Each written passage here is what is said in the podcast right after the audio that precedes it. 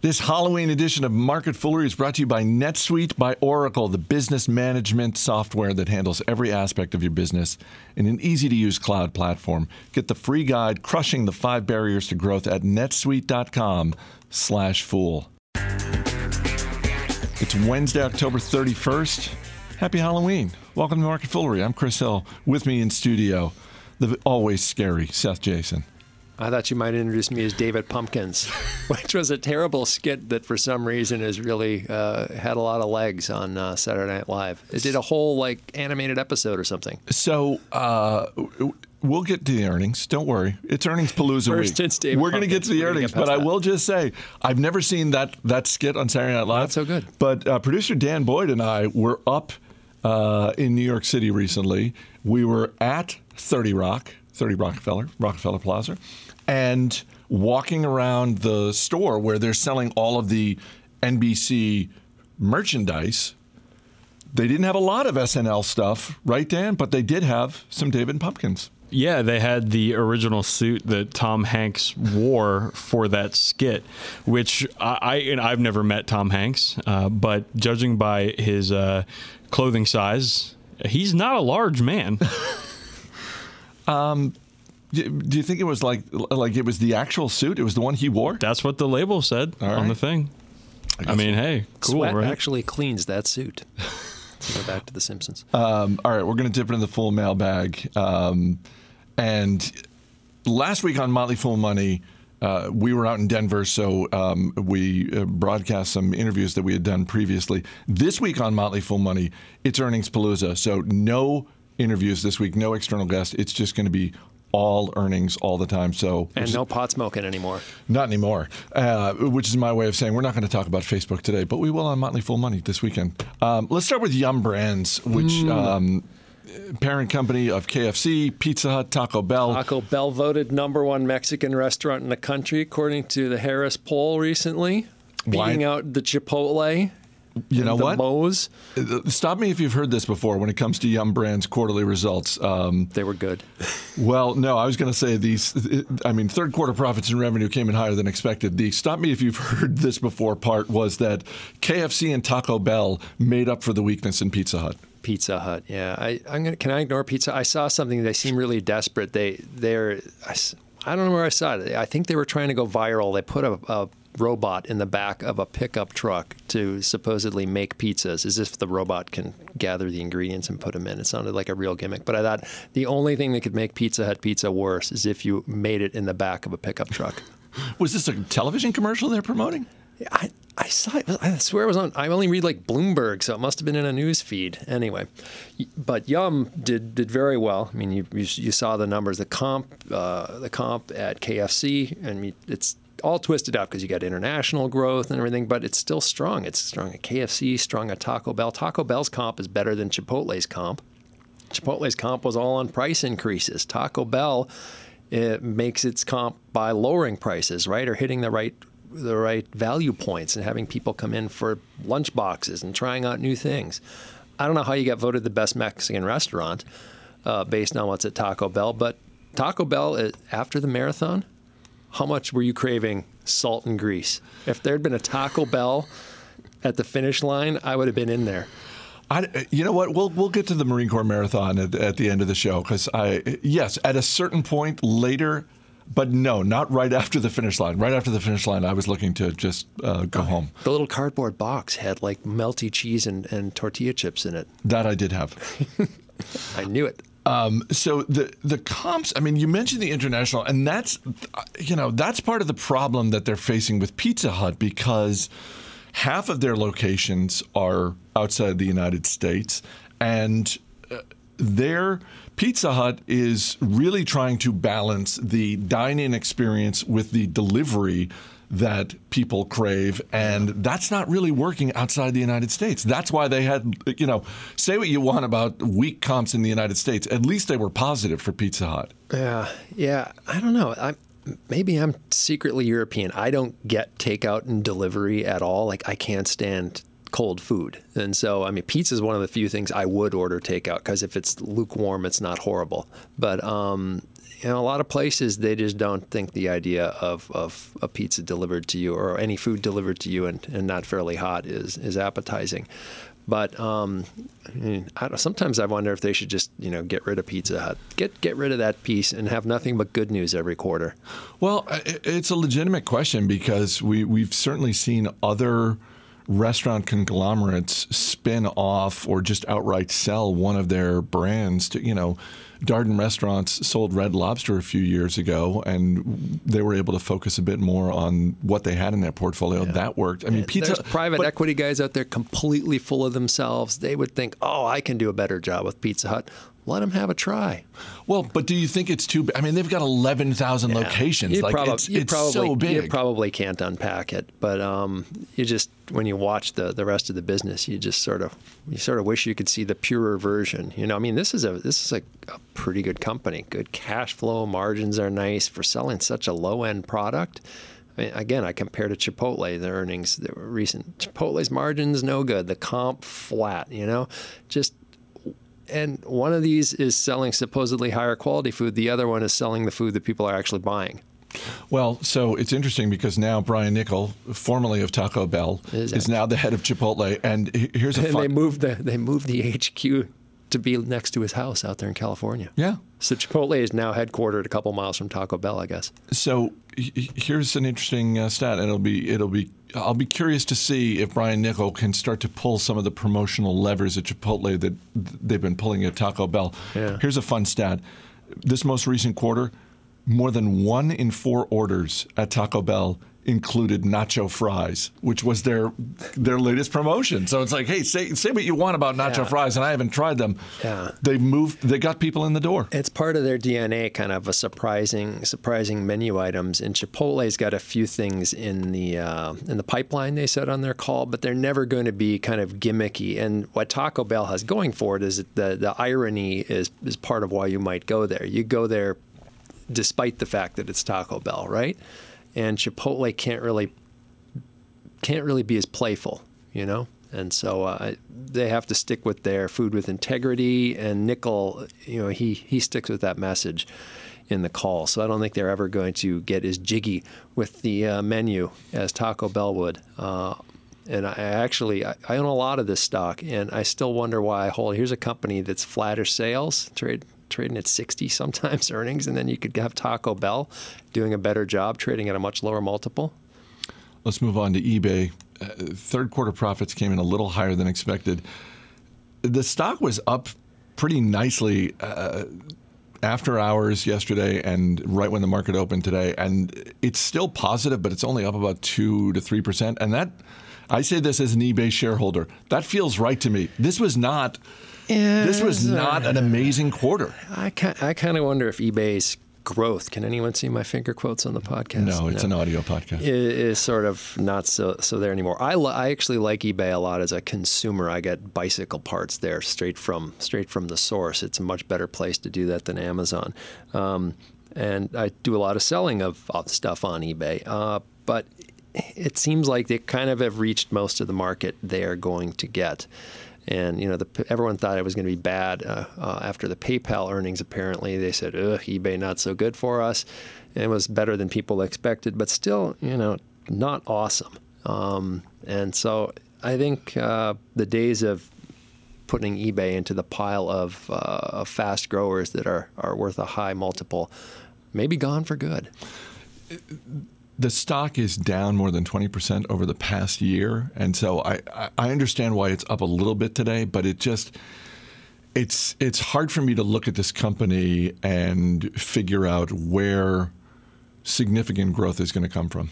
Yeah, it is. Uh, yeah, I mean, going, there's going to be pressure with uh, you know goods coming straight from China with the the cheap mail ending uh, from China, which will end soon thanks to uh, presidential action, which actually does make some sense. China is not a not a third world developing economy anymore, and probably doesn't need super cheap postal rates.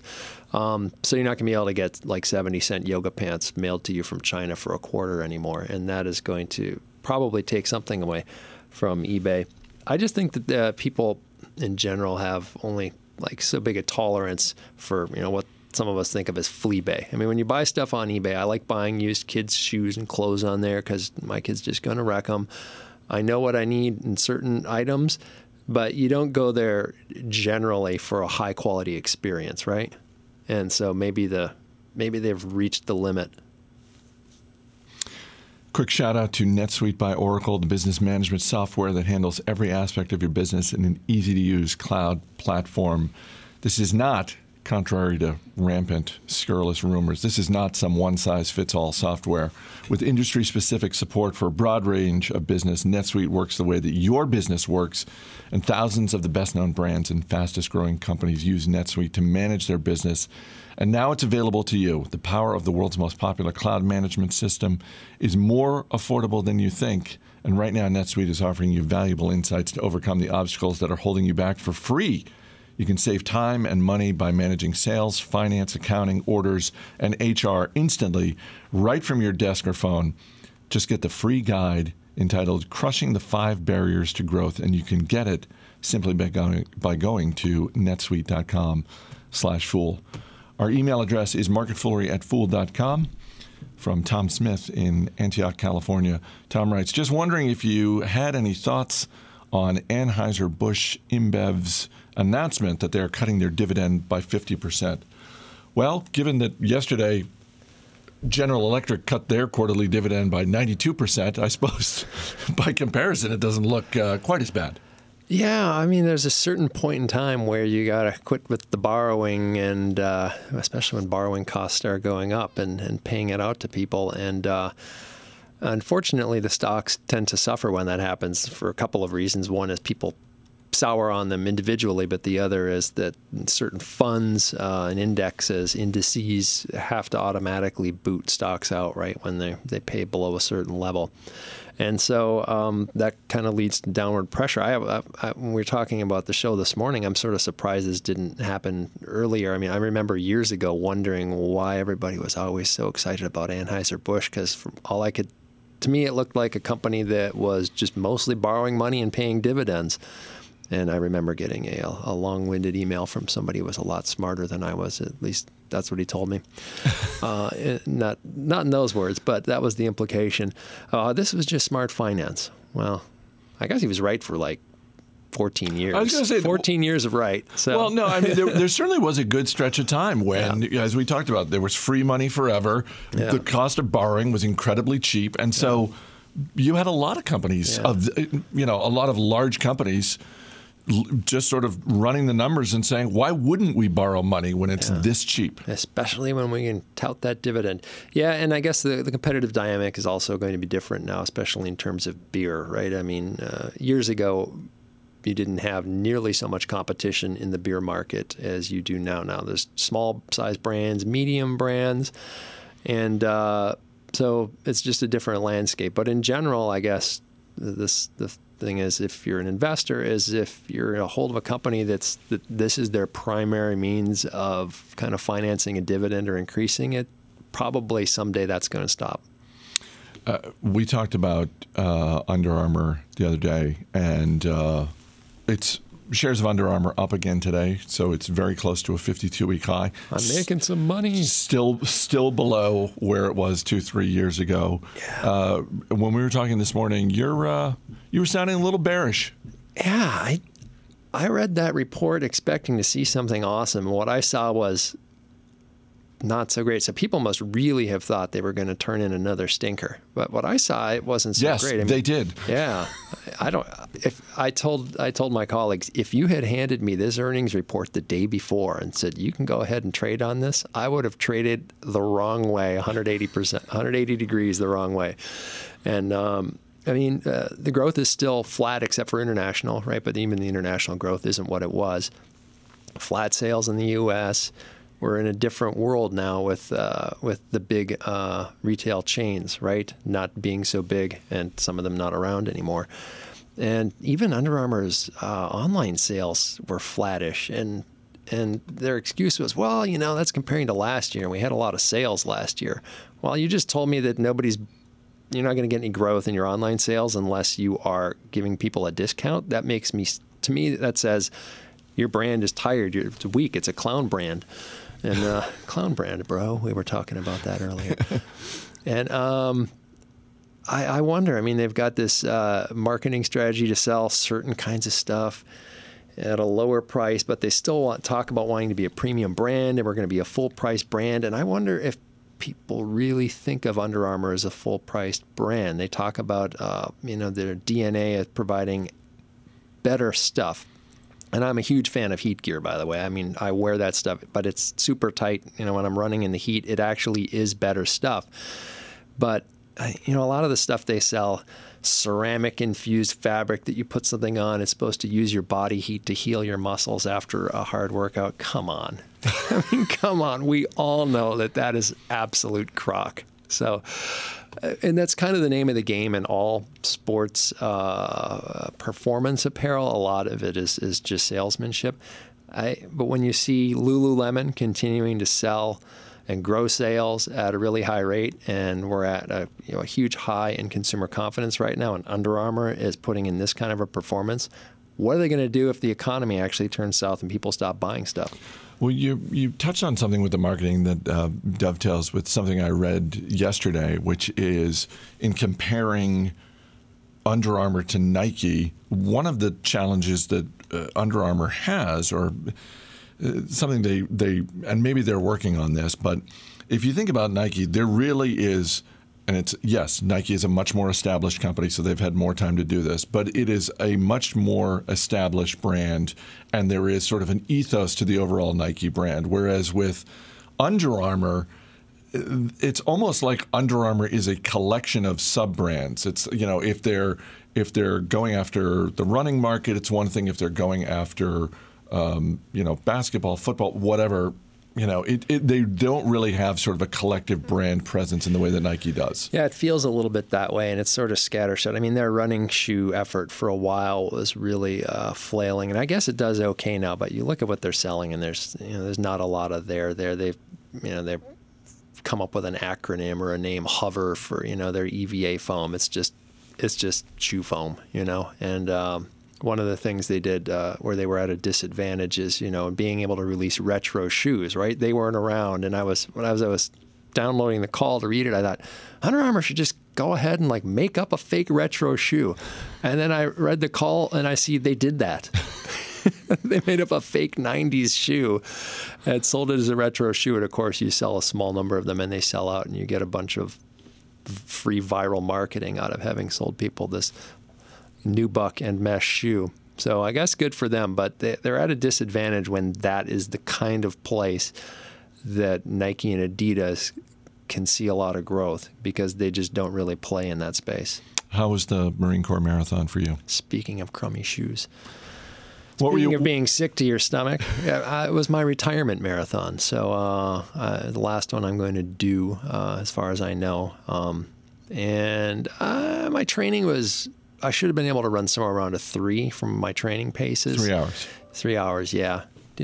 Somebody's thing is making a noise. Stupid technology.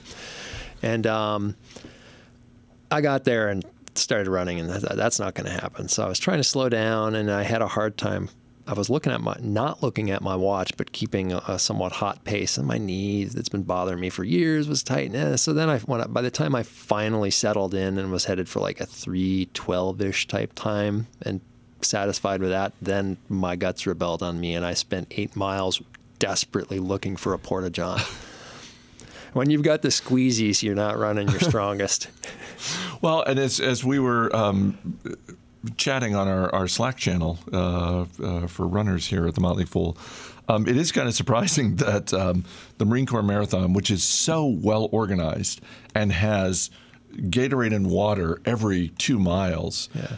Had an eight mile stretch with no porta Well, I should, to be fair, maybe I missed them. Although, like I said, I was desperately looking for them and I didn't see them. I did see two porta johns uh, near the Smithsonian. I don't know if they were for the race though, and there was a long line of tourists, so there was no way I was stopping. There. Oh, they should have let you cut. You had a bib on. I, I was going to run into a restaurant in Crystal City, but this is kind of part of the fun of a marathon, right? Like stuff happens that doesn't go to plan and you have to get through it. I mean, I still got in in three 17 or just under that, Nice. which is fine. So, but you had a, a huge victory, no medical tent this No year. No medical tent, which was amazing, thanks to the weather, which was about 25 degrees cooler than the last two years. Perfect weather. Yeah. It was great weather. weather. So thank you to the Marine Corps Marathon folks for arranging great weather. Yeah, and not even all that much wind. It wasn't too bad. Although you said the bridge was uh, a little windier for you. It felt there's a there's a bridge for those of you who don't know the course, which is everybody.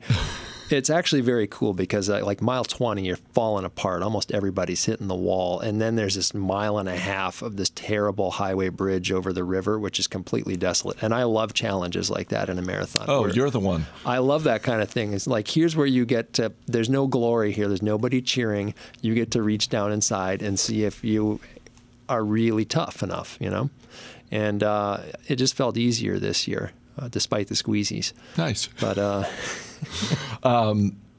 Yeah, no, the the weather definitely helped. Um, no medical tent for me. Um, I was about 14 and a half minutes faster than last year, so that was nice. New PR. what was your time?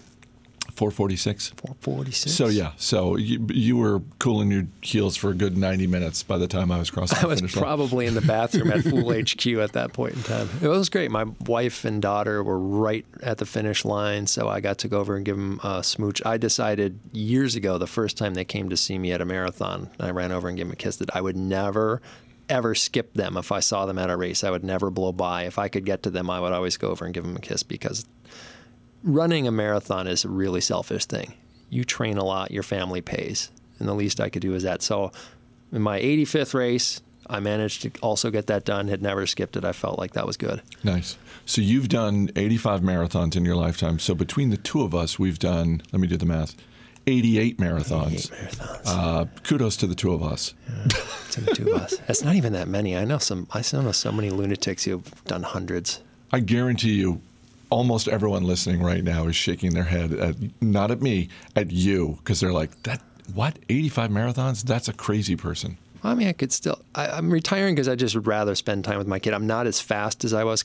In 2015, I was running under three anytime. 250 was my PR, which isn't that great, but it's respectable. And I can't do it anymore. So really, I'm just I'm I'm kind of not courageous enough to run slow races. I, I have more fun when I'm running quickly. So I just rather hang out with my wife and kids. So, but I'll come and cheer for you. Uh, you know, I, I, I, I don't know if I'm joining you in retirement or not. I'm gonna take. I'm gonna wait for my legs to stop hurting, and then How do they I'll- feel? I woke up this morning and I didn't remember that I had run a marathon, so I feel like I'm I'm good. Oh, really? Yeah. Oh no, I totally remember. You still remember now? yeah, yeah. Anytime I'm dealing with stairs, I absolutely remember that on Sunday I was running a marathon. Yeah, uh, those of you who haven't done it, it's it's not going upstairs. It's going It's downstairs, not. and you you accelerate because your legs are beat, you're sh- they're shredded, and you can't push back. So um, it- that gives me a great opportunity to say thank you to the listeners who have emailed me and, and hit me up on Twitter um, uh, before and after the race um, offering support. So thank you very much for that. But you just reminded me that it was two years ago I had done my first one. And I remember, um, you know, I go to the medical tent and then I get home and rest and, and you know, I'm sore, but I'm, I'm okay. And I wake up in bed Monday morning and um, I'm just lying in bed. I'm looking at my phone and I have an email from a listener who's in Europe. And he sends me this email saying, Hey, if you're reading this, you've completed your marathon. Congratulations. I've done some marathons in my lifetime. And here's a tip. Use the handrail. No, no, no. He's, he said, Here, here's a tip. Um, when you go downstairs, walk downstairs backwards. Go down, like, go down backwards, and it'll be easier on your legs. And I just sort of made a face when I was looking. I was like, "What? What is he talking about?" Maybe I, in that hemisphere it works, well, but I just thought, well, I'm not having any trouble with stairs. And then I got out of bed, and every muscle in my legs was screaming at me. And in fact, the next two to three days, I was going downstairs backwards, much to the delight of my children who were It is- laughing at me. yeah, it is called delayed onset muscle soreness or DOMS for a reason. It, after the race, it's not so bad. The next day, well, my legs didn't hurt that much this time around. I, I was actually a little disappointed. I kind of like that really sore legs after know a what? marathon because then you know you did some What an work. obnoxious thing to say. I'm, I'm so upset that I wasn't in more pain. That's but that's kind of why you do those. That's why you do them. That's not why I do them. Long time ago, I quit taking ibuprofen or anything uh, after a race to try and cut it. I said to myself, one day I just said to myself, like, you paid good money for those sore legs, so enjoy it. and it's weird. You just turn a switch in your head. Turn that switch. I'll see if I can do that. Seth Jayson, thanks for being here. Mm-hmm. As always, people on the program may have interest in the stocks they talk about, and the Motley Fool may have formal recommendations for or against. So don't buy or sell stocks based solely on what you hear. That's going to do it for this edition of Market Foolery. The show is mixed by Dan Boyd. I'm Chris Hill. Thanks for listening. We'll see you tomorrow.